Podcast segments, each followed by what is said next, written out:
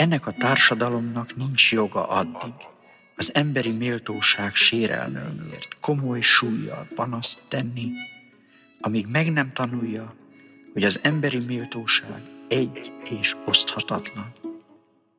És aki olyan társadalomban akar élni, amely az ő és hozzátartozói emberi méltóságát minden sérelem ellen biztosítani akarja, annak legelső dolga az emberi méltóság mindenféle sérelmét a maga ügyévé tenni. Akár főispánról, akár asztalos segédről, akár úrról, akár zsidóról, akár polgárról, akár kommunistáról, akár esperesről, akár csavargó szektásról van szó.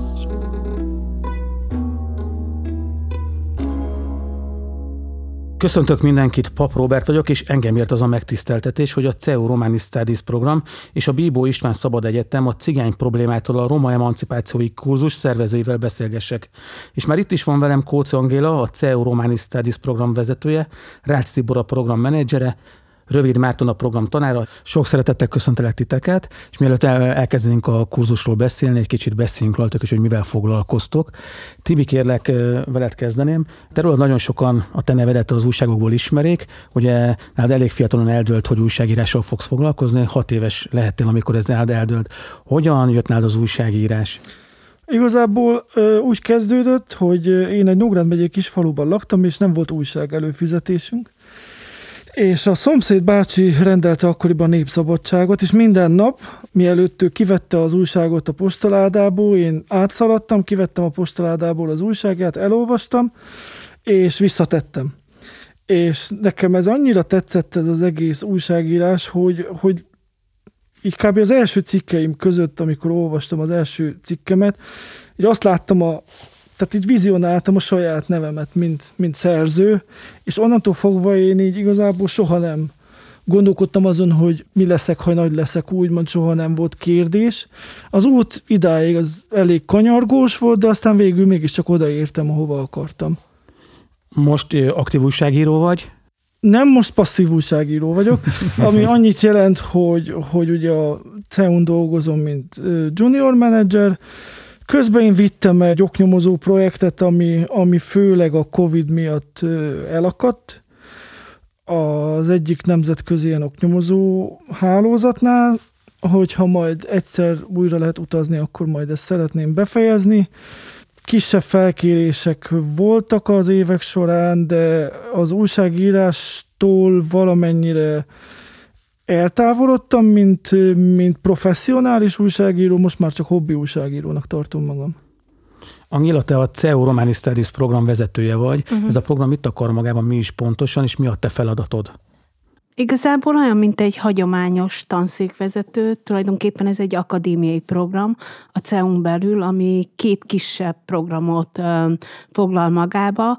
Az egyik a 2004-ben elkezdett Roma előkészítő program. Tulajdonképpen ez azt jelenti, hogy olyan romákat várunk ide, akik már valamilyen alapképzettséggel, BA-val rendelkeznek, és legalább középfokon beszélnek angolul, és, és egy egyéves intenzív programot ajánlunk fel számukra, ami azt jelenti, hogy angolul megtanulnak akadémiailag írni, tehát az teljesen más, amikor az ember tud angolul és tud egy kicsit írni, de más egy egyetemre bekerülni, főleg mesterprogramba vagy PhD programba, és ott írni tanulmányokat. Ehhez komoly felkészültség kell, tehát ez az, amit adjuk nekik.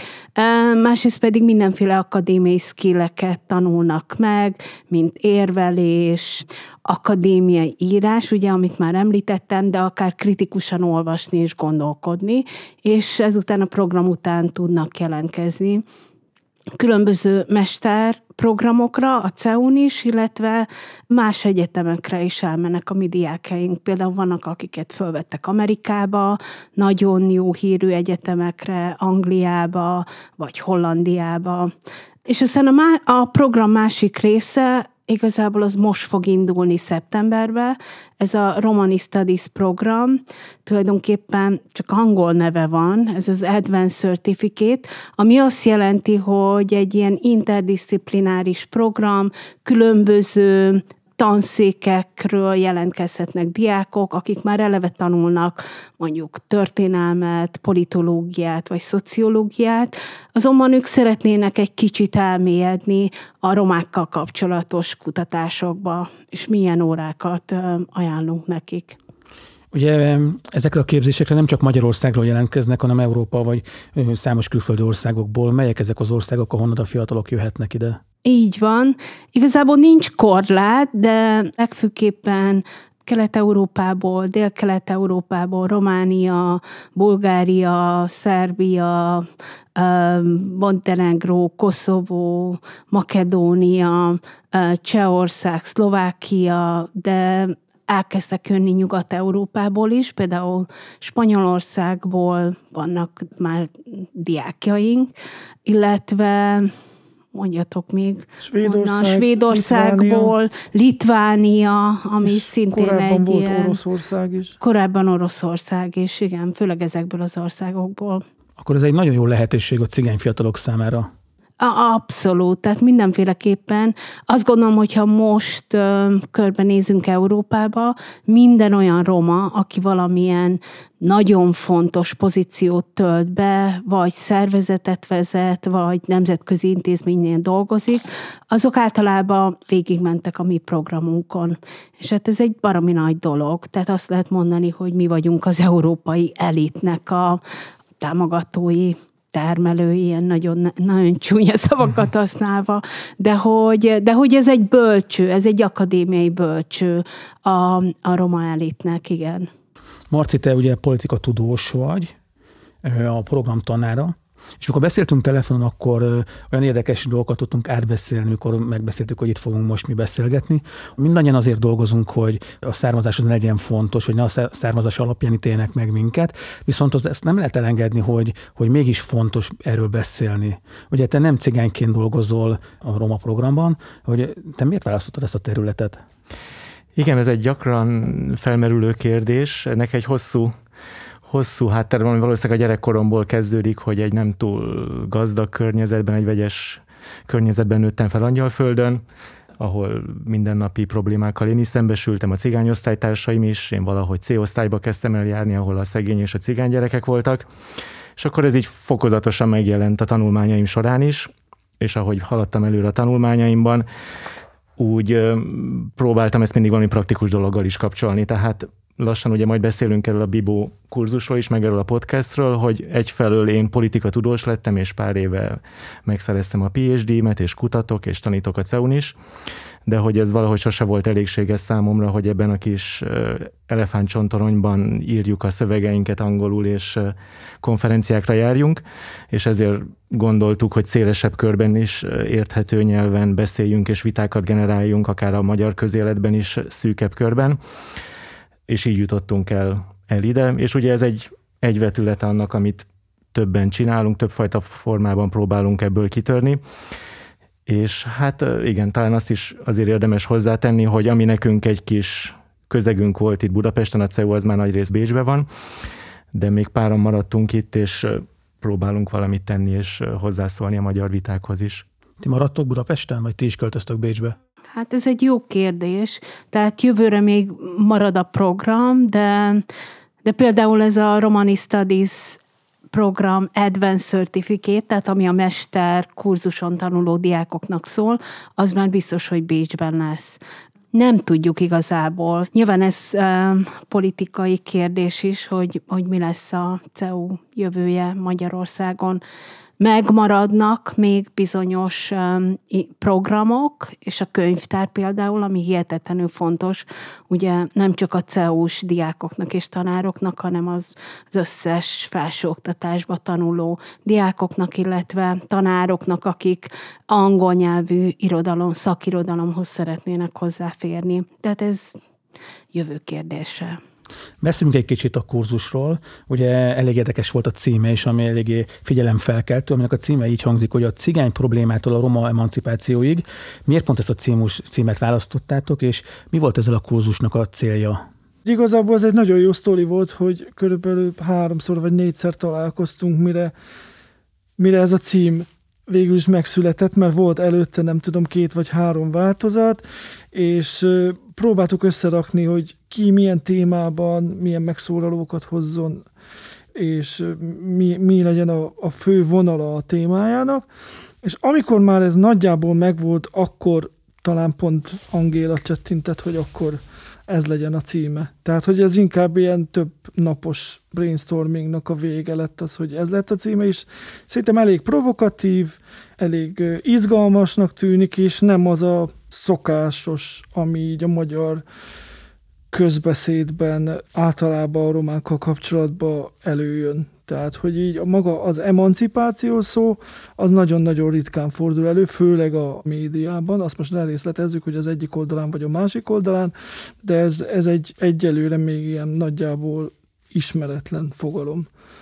Én közel majdnem 7 évig dolgoztam a közmédiában egy cigány műsorban, aminek a lényege az volt, hogy olyan embereket mutassunk be, akik cigány származásúak is, és nem elsősorban a származás miatt, hanem az, hogy kik is ők valójában, a munkásságuk, a szellemiségük, és hogy mit tettek le az asztalra, de nyilván, nyilván a, a többségi társadalmi műsorokba ők nem fértek be, vagy nem nagyon keltették fel a figyelmüket nem azért, mert nem akarták, hanem nyilván az előtelet miatt. Viszont ebben a műsorban mi úgy beszélgettünk a cigány emberekkel, hogy, hogy nem, nem volt fontos a származása. Viszont ti olyan problémákról beszéltek, ami létező problémák, akár, akár itt a médiában való helyzetéről, ami, ami tényleg ott van a politikában, hogy miért éreztétek azt tényleg fontosnak, hogy ezek tényleg így felszínre kerüljenek, mert nagyon sokan azt így próbálják így elhesegetni ezeket a témákat, és arról beszélnek, hogy ez nem létező, de te mégis a felszínre hozzátok ezeket, és a valós problémákat. Pár dolgot szívesen mondok, ugye talán még előjáróba, hogy ez egy, azt hiszem hat alkalmunk volt összesen, és öt alkalmunk volt, és leosztottuk a témákat egymás között, és és meghívtunk előadókat. Tehát úgy nézett ki a kurzus, hogy mindig volt négy-öt előadónk, és ugye a Covid miatt ezt online tartottuk, és utána volt egy diszkuszió. Tehát nemrég olvastam a visszajelzéseket a kurzusról, amik elég pozitívak voltak, és ugyanakkor megjegyezték a hallgatók is azt is, hogy ezekről a témákról kevés szó esik. És ugye, ahogy a címre is kérdeztél, hogy a cigányokról azért általában negatív kontextusban beszélünk, és ez a szó is elég bántó tud lenni és ezért mi beszéltünk olyan dolgokról, amikről ritkábban esik szó, például a romák kulturális emancipációjáról, hogy mi a baj általában a kisebbségi önkormányzati rendszerrel, arról, ahogy a tudósok beszélnek. Tehát ezek olyan témák, amiről szerintem kevés szó esik, és mi adtunk egy ilyen kis szigetet, ahol, ahol, ahol erről lehetett szó. Ugyanakkor az első alkalommal, amit, amit én tartottam, ott nagyon kiemelkedő meghívott előadók voltak, mint minden alkalommal, de hasz, kihasználnám a lehetőséget, hogy itt is megköszönjük nekik. Velünk volt Horváth Aladár, Kozma Blanka, Ladányi János, és ez nagyon szomorú, hogy Balog Lajos Paci is előadónk volt, aki azóta már Covid-ban sajnos meghalt. De hogy nagyon-nagyon jó beszélgetések voltak, nagyon kritikus beszélgetések. Például, hogy ez az egész kisebbségi önkormányzati rendszer hogy alakult ki, hogy a roma értelmiség nagy része már a kezdettől tudta, hogy ez nem lesz az emancipációnak egy jó eszköze. Ugyanakkor a Kozma Blanka már 30 éve dolgozik, mint egy kiemelkedő kisebbségi önkormányzati vezető és a, egy idő után a Horváth Aladár is megjegyezte, hogy ez egy kicsit ilyen futurisztikus beszélgetésnek tűnik neki, mert hogy ilyenekről nem nagyon szokott beszélgetés lenni. Tehát az, hogy ilyen átfogóan, áttekintően beszélünk dolgokról, miközben ugyanakkor a romák elnyomásának és a rasszizmusának mindennapi gyakorlata itt van, de mégis volt egy kis tere annak, hogy ilyen kérdésekről beszéljünk. Úgyhogy nem, bocsánat, hogyha egy kicsit elkalandoztam az eredeti kérdéstől, csak ez most így a fejembe volt, mert visszanéztem a, a felvételét is a, az első beszélgetésünknek. Visszatérve az első kérdésedre, hogy miért választottuk ezt a címet. Szerintem azért, mert ugye mindig, amikor romákról, én általában romákat szeretem mondani, de nyilván vannak helyzetek, vagy nem tudom, igen, a, a, amikor egymás szinonimáiként használom, tehát a cigányt és a romát, de hogy igazából a romát preferálom, és azért, mert tulajdonképpen a roma egy politikai állásfoglalás. Tehát, hogy én szeretném meghatározni, hogy ki vagyok, és nem azt szeretném, hogy te határozd meg engem, ahogy engem látsz. Nyilvánvalóan szabadságod lesz, és úgyis úgy határozol meg, ahogy akarsz, de mégis én szeretném elmondani, hogy én roma vagyok. És ugye, amikor a romákról általában beszélnek, akkor mindig a cigány probléma, cigány kérdés ugye mennek mindenféle történelmi vetületei vannak, hogy kikről beszéltek még úgy, hogy kérdésként, vagy kérdésként és problémaként fogalmazták meg. Tehát eleve a megközelítési mód az mindig egy ilyen probléma. Egy probléma halmaz, egy probléma tömeg, és um, mi mindenféleképpen valahogy meg szerettük volna mutatni ezt az ívet, hogy hova jutottunk, hogy most azért, most már ezért van egy elég um, még akkor is, ha nagyon törékeny, még akkor is, ha nagyon kevés emberből álló csoportosulás, de hogy van egy roma elit, aki, aki tulajdonképpen a romák emancipációjáról beszél, főleg kulturális területen és politikai területen, és hogy ezt figyelembe kell venni, akár az akadémiai berkein belül is, de mivel ugye az egész szabad egyetem arról szólt, hogy a tudás az nem csak határtalan, ugye, amit a CEU szokott általában hangsúlyozni, hanem a, a tudás az mindenkié, és azt gondoljuk, hogy valahogy vissza kell menni, és úgy megfogalmazni a tudás, hogy a tudás az egy közjó, amihez mindenkinek szabad hozzáférése van, és megszerezhető anélkül, hogy milyen társadalmi státusza lenne, illetve hogy milyen szerepet tölt be a társadalomba. A, ami szerintem még fontos, hogy um, tulajdonképpen mi szerettük volna leleplezni ezt az egész színvak politikát is, ami általában egy nagyon meghatározó dolog volt, ugye a rendszerváltás után, amit te is mondtál, hogy, hogy nem számít az, hogy ki vagy, és úgy beszéltünk a cigány emberekkel abban a műsorban, amit te vezettél. Ugyanakkor azt gondolom, hogy, hogy közben meg egy olyan társadalomban élünk, ahol hiába akarjuk, ha akarjuk, ha nem, úgy határoznak meg, hogy te cigány vagy, és ennek mindenféle következményei vannak a te életedbe, és hogy, hogy erről beszéljünk, és, és emellett nem lehet elmenni, és nem lehet azt mondani, hogy, hogy ez nem létezik. Hogy tulajdonképpen mi az, amit tehetünk mi azért, hogy a romák méltóságát vissza szerezzük és követeljük, akár politikai és akadémiai szinten is. Marci említette, hogy öt kurzus volt, és ugye menjünk szépen sorjában, hogy milyen kurzusok voltak valójában. Az egyik fontos megemlíteni, hogy volt egy olyan, hogy a politikai részvétel is egyenlőség, ugye ennek Marci volt a moderátora is, ha jól tudom, és ott, hogy ilyen kérdéseket feszegetettek, hogy fontos az etnikai alapú politikai részvétel és képviselet, romák tudják legjobban képviselni a romák érdekeit, milyen eredmények születtek, hogy mit gondoltok, hogy ebben van egy egységes konszenzus, hogy, hogy az emberek többsége így gondolkodik, vagy hogyan látjátok, hogy látják ők ezt? Igen, tehát így pár, pár szóban, hogy milyen viták voltak, illetve milyen tényleg nagyon kiváló, és köszönjük szépen még egyszer az előadásokat, mert egy egész történeti áttekintést kaptunk a, a meghívott előadóktól. És abban szerintem volt konszenzus, hogy valami félrement a rendszerváltáskor, hogy ez a kisebbségi önkormányzati rendszer nem működik jól. Ugyanakkor nagyon érdekes volt látni, hogy itt elméleti és gyakorlati szempontok keverednek, tehát hogy ugye a liberális párt és a színvak politika az nagyon erős volt a rendszerváltáskor, ugyanakkor pont ezek az emberek etnikai pártokat is kezdtek alapítani. És ugye ezt nagyon érdekes volt látni, hogy volt egy általános kiábrándultság a bal és jobboldali pártokból, a kisebbségi önkormányzati rendszerből, akkor egy következő úgymond remény volt az etnikai pártok, de most abból is volt egyfajta kiábrándultság, és ami úgymond pozitív gyakorlatként megjelent, hogy mégis helyi szinten egy nagyobb párt keretei között önkormányzati képviselőként például Balog Lajos Paci mit tud elérni. Tehát így volt egy éve annak, hogy milyen területen mit lehet elérni. Ugye a Kozma Blanka azért árnyalta, hogy kisebbségi önkormányzati képviselőként is ő mit tud elérni.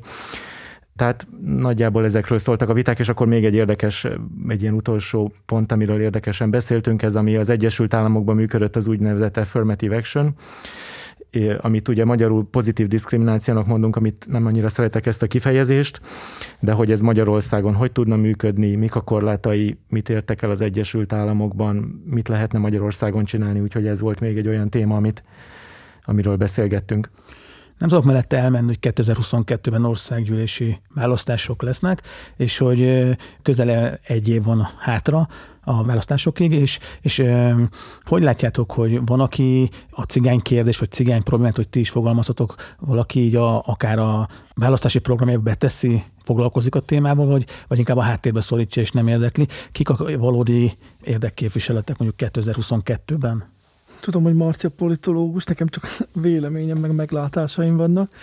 Az, hogy úgymond kitűzte ki a zászlajára ezt a témát, amit mondtál, tehát, hogy így mennyire lesz egy központi, vagy lehet egy központi témája a választásnak a magyarországi roma vagy cigány kisebbség, azt a Fidesz az megmutatta tavaly évközben, amikor ugye a gyöngyöspatai szegregált iskolák ügye előkerült, és az, amikor Orbán Viktor azt mondja, hogy már pedig nem, és ezentúl nem is érdemelnek semmilyen kártérítést azok az emberek, akiket sarokba állítottak, az, az szerintem megmutatja, hogy mennyire szélsőséges a kormányzati, vagy a kormányzó párt politikája, és hogy ők bármikor elővelik ezt venni, és elő is, elő is fogják venni, hogyha úgy tartja az érdekük.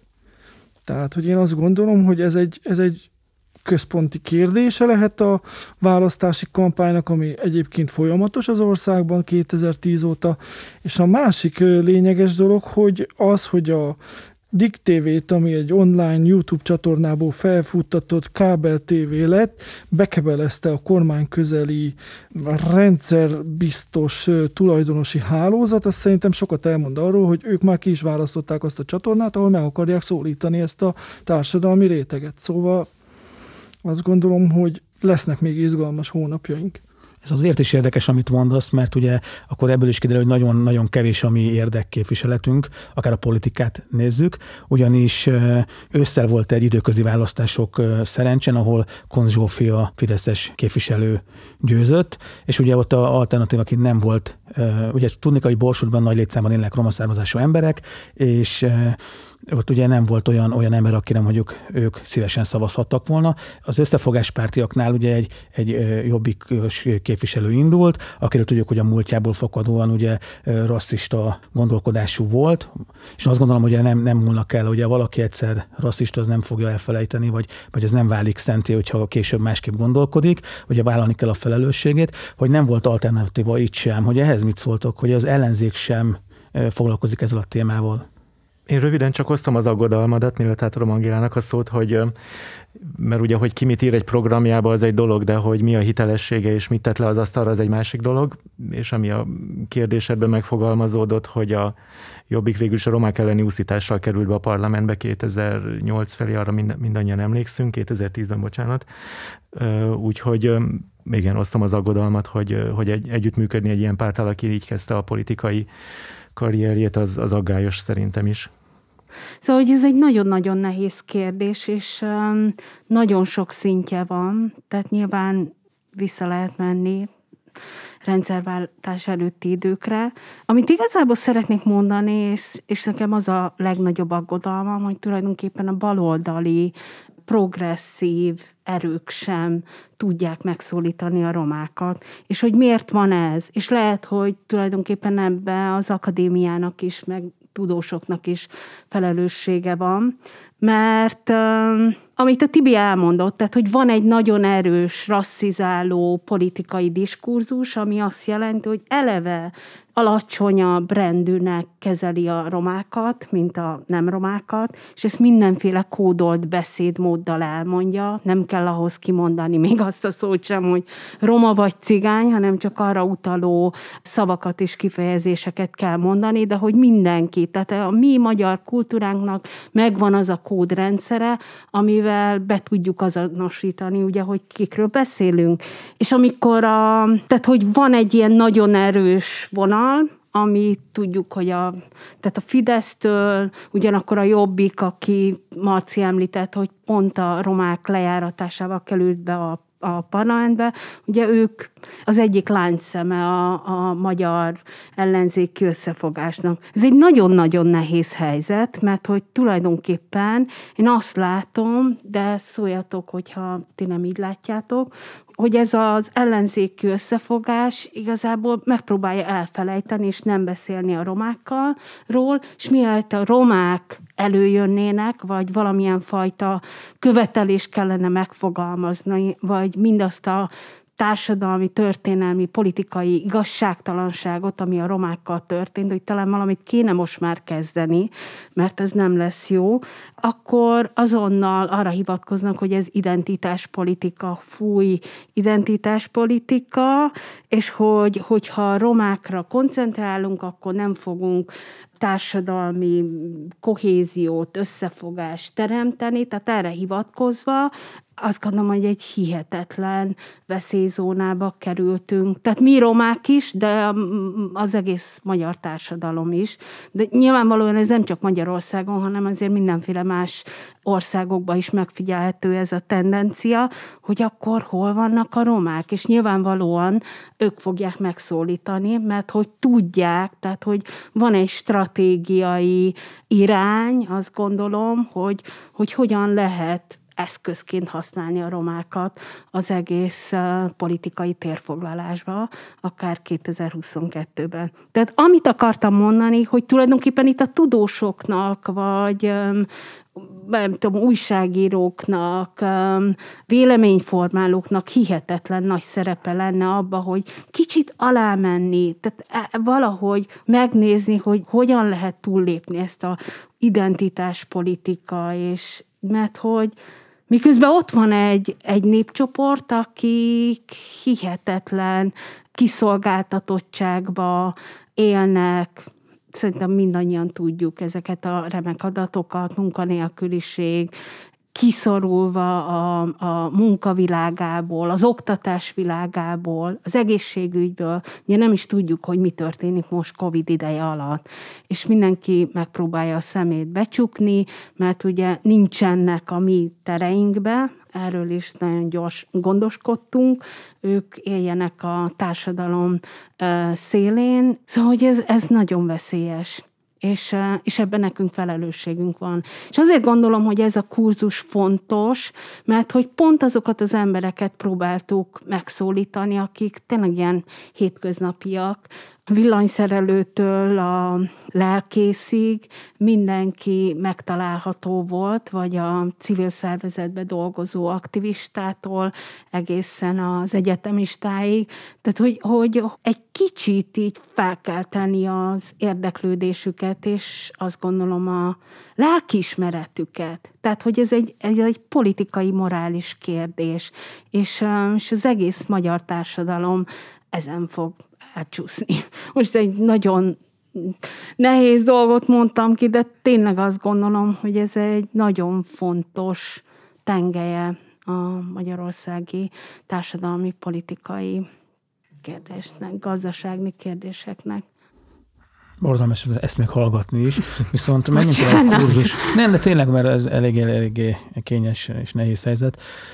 Viszont menjünk Tibi hozzád, ugye tiéd volt a média, igen, igen az igen, újságírás igen. miatt, hogy te milyen kérdéseket feszegettél és, és mit tapasztaltál?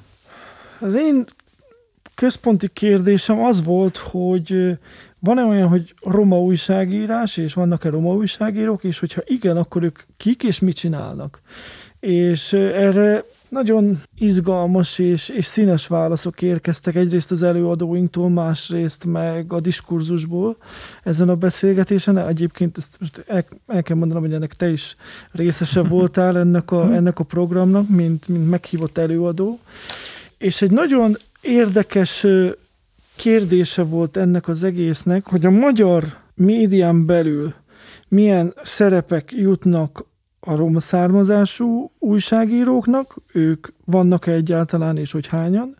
Nem mondok nagy titkot el azzal, hogy azért elég kevesen vannak, hogyha egy a populációban meghatározott részarányukat nézzük, akkor annak a kevésnek is az egy százaléka sincs. És a másik része pedig az, hogy hogy ő rájuk gyakran erőltetnek a szerkesztőségek olyan témákat, amik nem feltétlen amiatt mentek oda mondjuk egy szerkesztőségbe. Tehát, hogy ha egy roma ül egy, nem tudom, újságnál, akkor előbb-utóbb őrá fogják pakolni a, a, a roma témákat, és ez nem feltétlenül ö, egészséges, mert ö, egyrészt az újságírónak nem feltétlen az volt a karrierje, hogy, vagy a, az a karrier elképzelés, hogy ezzel foglalkozzon. Bocsánat, nálad is így volt? Ö, nem, Én, amikor a HVG-hez kerültem, a rovatvezetőmmel én az első beszélgetésünkkor úgymond megegyeztem, vagy, vagy leszögeztük, hogy én nem azért jöttem ide, hogy, hogy akkor én legyek a Roma szakíró. Én főleg politikai és gazdasági ügyekkel foglalkoztam, korrupció ellenes cikkeket írtam, oknyomozásokat csináltam. Ettől függetlenül, ha volt olyan téma, amire azt gondoltam, hogy, hogy ezt most nekem kell megcsinálnom, mert van egy olyan rálátásom, amilyen a többiek, többi kollégának nincs, az előfordult, írtam ezzel kapcsolatos publicisztikát is, viszont ami a legfontosabb egy ilyen szerepben, mondjuk, mint az én szerepem is volt, hogy élesebb volt a szemem az olyan mondatokra, az olyan kifejezésekre, amik egy, egy úgymond egy átlagos nem roma újságírónak, amikor leírta azokat a mondatokat, eszébe sem jutott, hogy ez, ez, ez diszkriminatív, ez túl általánosító, ez káros ez a mondat nagyon a társadalomra, és akkor én szóltam ezekért, hogy ez így nem oké, és ezt így nem lehet megjelentetni. És szerintem ez egy nagyon-nagyon fontos tényező lehet a, a szerkesztőségeknél is, mert, mert ez, ez egy tök pozitív hatást hozott arra, arra a szerkesztőre, vagy a, vagy a cikkjeire. Tehát ez szerintem egy nagyon fontos része. A többiek pedig azt is elmondták, nem tudom, felsorolom a, a résztvevőinket, mert, mert nagyon-nagyon-nagyon megbecsült és fontos szakemberek. Bársony Katalin, aki egyrészt dokumentumfilmesként is szenzációs médiaiskolát is, médiatábort is vezet, és emellett pedig, mint kutató is foglalkozik a, a, a médiával. Bódis Kriszta, aki, aki szintén dokumentumfilmes, és Hammer Ferenc az ELTE médiatanszékének a vezetője, és te voltál még velünk, Robi. És, és ezek a fajta nézetkülönbségek és perspektíva különbségek így nagyon fontosak voltak, hogy találkoztak ezen a másfél órán, és ugye itt, itt teljesen onnantól fogva, hogy, hogy miért van olyan kevés hallgató, vagy tehát ezek a kérdések elhangoztak, hogy miért, miért kerül be olyan kevés romadiák a médiaszakra. Válasz erre, miért kerül be egyáltalán egyetemekre olyan kevés roma. A másik fontos téma, amit feszegettünk, hogy az aktivistává válás az mennyire fordul elő a médiában, mint ahogy Bódis Kriszta is ugye nagyon sokáig dokumentumfilmezett, filmezett, és ezt egyszer csak azt látta, hogy ő sokkal többet tud, és sokkal többet akar segíteni, hogyha, hogyha mások kezébe ad kamerát, és aktivizmusba fordul az, amit csinál.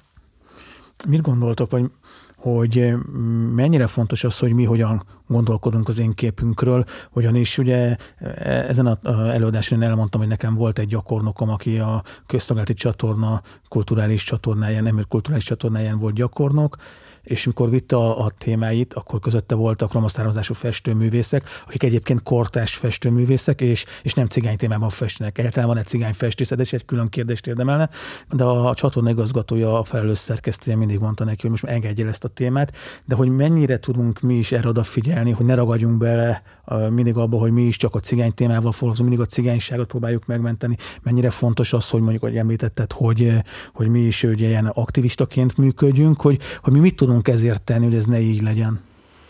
Hát, én azt gondolom, amíg ilyen helyzetben vagyunk, addig nem sokat. Tehát valahogy ez, a, ez egy felelősség. Tehát tulajdonképpen az egy luxus, vagy egy baromi jó dolog, amikor megengedheted magadnak, hogy kilépsz ebből a kategóriából, és kilépsz ebből a témából, mert hogy annyira kevesen vagyunk, ezért hihetetlen nyomás van rajtunk, meg elvárás is, ugyanakkor azt gondolom egy ilyen belső indítatás is valahol, hogy addig, amíg ennyien vagyunk, tehát nem tehetem meg az, hogy ne foglalkozzak vele. Nyilván az lenne a jó, hogyha a Tibivel totálisan egyetértve, hogyha újságíróként legyen oknyomozó, és nem feltétlenül roma dolgokkal kell foglalkozni. Ez egy baromi egészséges dolog lenne, csak sajnos nem olyan társadalomban élünk, ahol ezt megtehetjük. Én egy kicsit másképp látom ezt a aktivisták vagyunk, vagy nem aktivisták vagyunk, tudósok vagyunk, vagy politikusok vagyunk, vagy családanyák vagyunk, vagy tanárok vagyunk. Én azt gondolom, hogy, hogy ezek a szerepek összecsúsznak, és hogy abszolút tudnak együttműködni, de tudom, hogy van egy ilyen elméleti megközelítés is, ugye, ami nagyon szereti analitikusan szétválasztani a tudomány és az aktivizmus. Ugyanakkor azt gondolom, hogy minden, amit csinálunk, valamilyen szinten politikai is, mert hogy eleve olyan témákat feszegetünk, és olyan problémákról beszélünk, amit, amit nem lehet csak társadalmi és akadémiai problémaként és, és ügyként megfogalmazni, hanem ezeknek van mindenféle politikai következménye is. Még egy dolog, amit, amit csak szeretnék mondani, ugye amikor arról beszélünk, hogy romák és identitás és identitáspolitika, ami szerintem nagyon fontos, hogy az, hogy valaki roma, hogy hova született, hogy milyen társadalmi stigmát hoz magával, és annak milyen materiális, vagy nem tudom, kapcsolatközi következményei lesznek, az egy társadalmi pozíció. Tehát az, hogy valaki roma, az nem csak egy identitás, pszichológiai identitás, hogy minek vallom magam, és hogyan identifikálom, hanem egy társadalmi pozíció is. Mindaz a társadalmi hátrány, amit hoztunk magunkkal, ugye évekkel, évszázadokon, generációkon keresztül, az felhalmozódik. Tehát, hogy szoktam mondani, hogy mi nem profitot halmozunk, hanem hátrányokat, ugye? Na ezzel mit kezd a magyar társadalom, és ezért lenne szükséges mind az akadémiának, mind pedig a politikai, baloldali, progresszív erőknek megváltoztatni, szembenézni, kicsit reflektálni arra, hogy ők mit mondanak a romákra. Mert hogy nincs, nincs olyan diskurzus, ami tulajdonképpen ellene menne annak a mainstream, nagyon rasszizáló, nagyon konzervatív politikai és társadalmi diskurzusnak, amit ma Magyarországon ugye nagyon sokan használnak, és ez a domináns diskurzus a romákról. Te szerettél volna mondani valamit? De igazából csak a, az identitásra akartam, inkább, inkább nem, nem tudományosan, mert én azt, azt a részét nem, nem vágom annyira, mint az Angéláik, hanem csak így a saját személyes élményem, hogy például Említetted, mikor a, a felvétel kezdet előtt beszélgettünk, hogy példaképek, stb.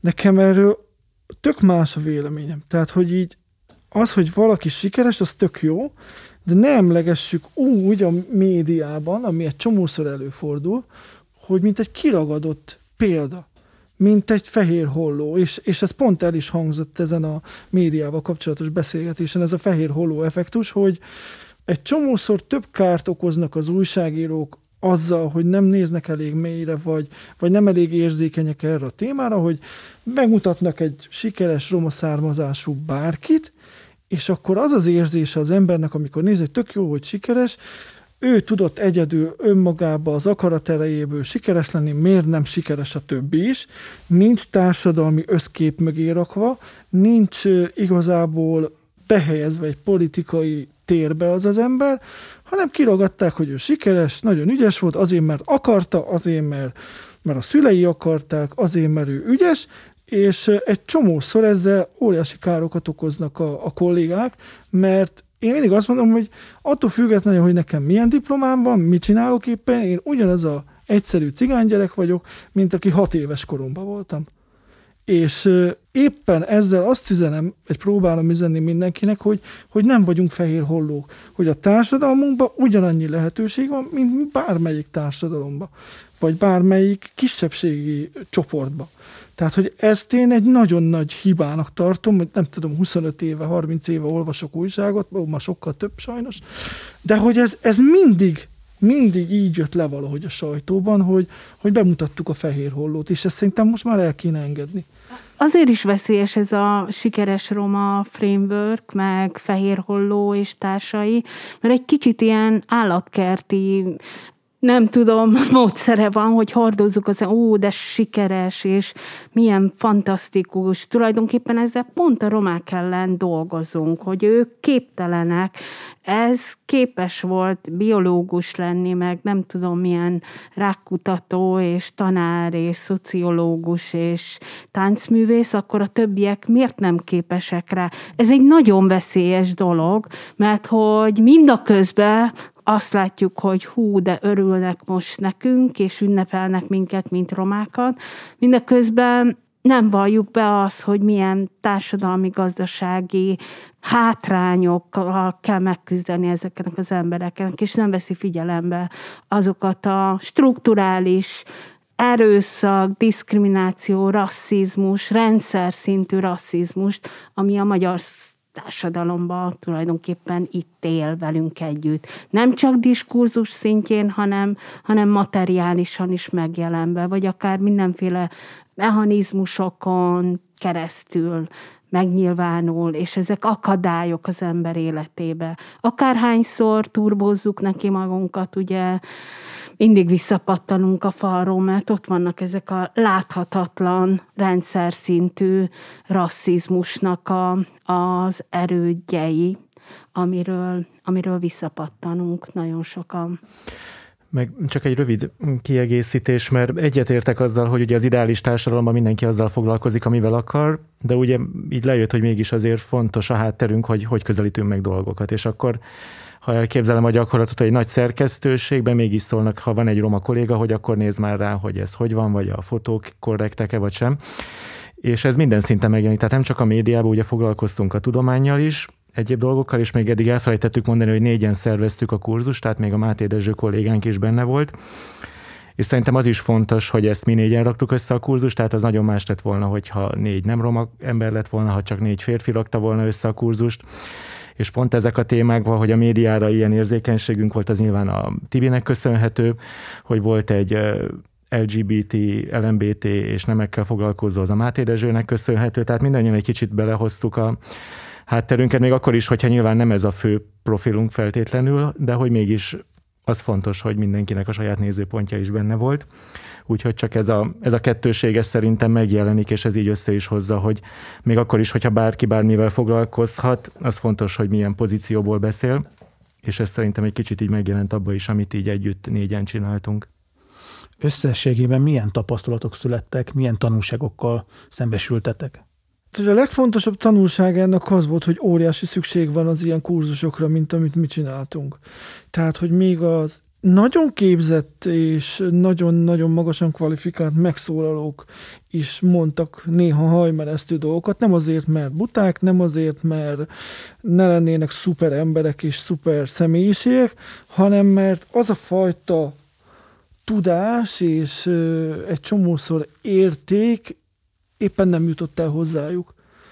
És azt szerintem nagyon érdekes volt, hogy egy csomószor önreflexiót váltottunk ki emberekből, a megszólalóinkból, vagy a, vagy a diákjainkból, és csomószor magamon is meglepődtem, hogy, hogy mennyivel másként reagálok egy-egy felvetésre, mint mondjuk tíz évvel ezelőtt. Tehát, hogy így a saját ö, személyes identitásommal kapcsolatos kérdések is folyamatosan formálódnak. Tehát nekem ez volt a legnagyobb tanulsága, hogy ezek, ezek nem egy eldöntött, nem eldöntött kérdés, hanem egy folyamatosan formálódó, alakuló valami. És ez, ez szerintem itt személyesen nekem ez, ez nagyon jó volt. Másrészt pedig azt volt nagyon jó látni, hogy, hogy az emberek este hatkor a home office-os munkanap után, vagy az online egyetemista nap után még újra bekapcsolták a Zoomot, és ránk csatlakoztak, és figyeltek, és aktívak voltak. Szerintem ez nagyon fontos, és, és az, hogy amit a többiek is mondtak, hogy, hogy egy színes közönséget ö, sikerült megszólítanunk.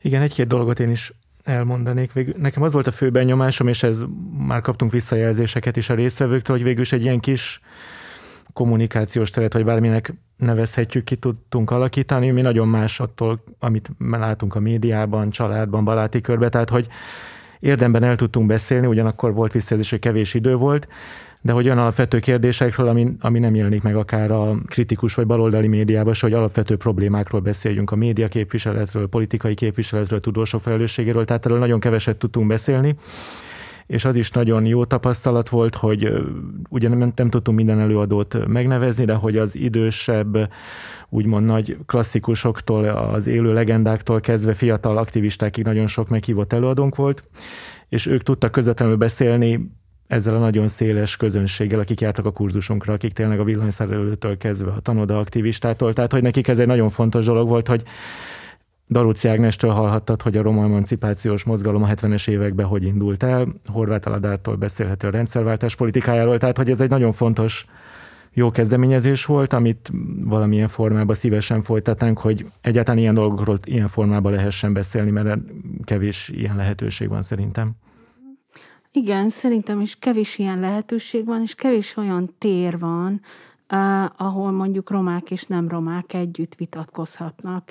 És talán ez volt az egyik nagy erőssége a dolognak, hogy romák, nem romák minden szinten, tehát akik szervezték, az előadóink, a hallgatóink, és ugye egyre, mert hogy egyre kevesebb ilyen tér van és lehetőség, ahol lehetne találkozni és véleményt cserélni. Úgyhogy mindenféleképpen szeretnénk folytatni élőben, remélhetőleg. Igen, ezt akartam kérdezni, hogy van-e valami elképzelés, hogy mondjuk hogyan néz neki a következő ilyen kurzus, vagy erről majd csak későbbiekben hallhatunk? Hát most egyelőre nem tudjuk. Az biztos, hogy szeretnénk, és, és nagyon reméljük, hogy akkor már vége lesz ennek a COVID időszaknak, és lehet egy térben lenni. Nem csak virtuálisan, hanem fizikálisan is. Azért azt még említjük meg, hogy hol lehet visszanézni a kurzusokat. Igen, tehát a Bibó Szabad Egyetemnek van egy honlapja, ahol fenn van a mi tematikánk, és ugye sok olvasnivalót összegyűjtöttünk. Szerintem ez is egy érték, hogy minden alkalomhoz lehet olvasni, és ezek szabadon elérhetőek az interneten. És ugye aki szervezője volt ennek a kurzusnak, amit magyarul nehéz mondani, de ez a CEU-nak a Romani Studies programja, tehát erre kell rákeresni a Facebookon, hogy CEU Romani Studies program, és akkor ott vannak a videófelvételek. Hát köszönöm nektek, hogy válaszoltatok a kérdéseimre, továbbiakban sok sikert kívánok nektek, és köszönöm a hallgatóknak. Sziasztok!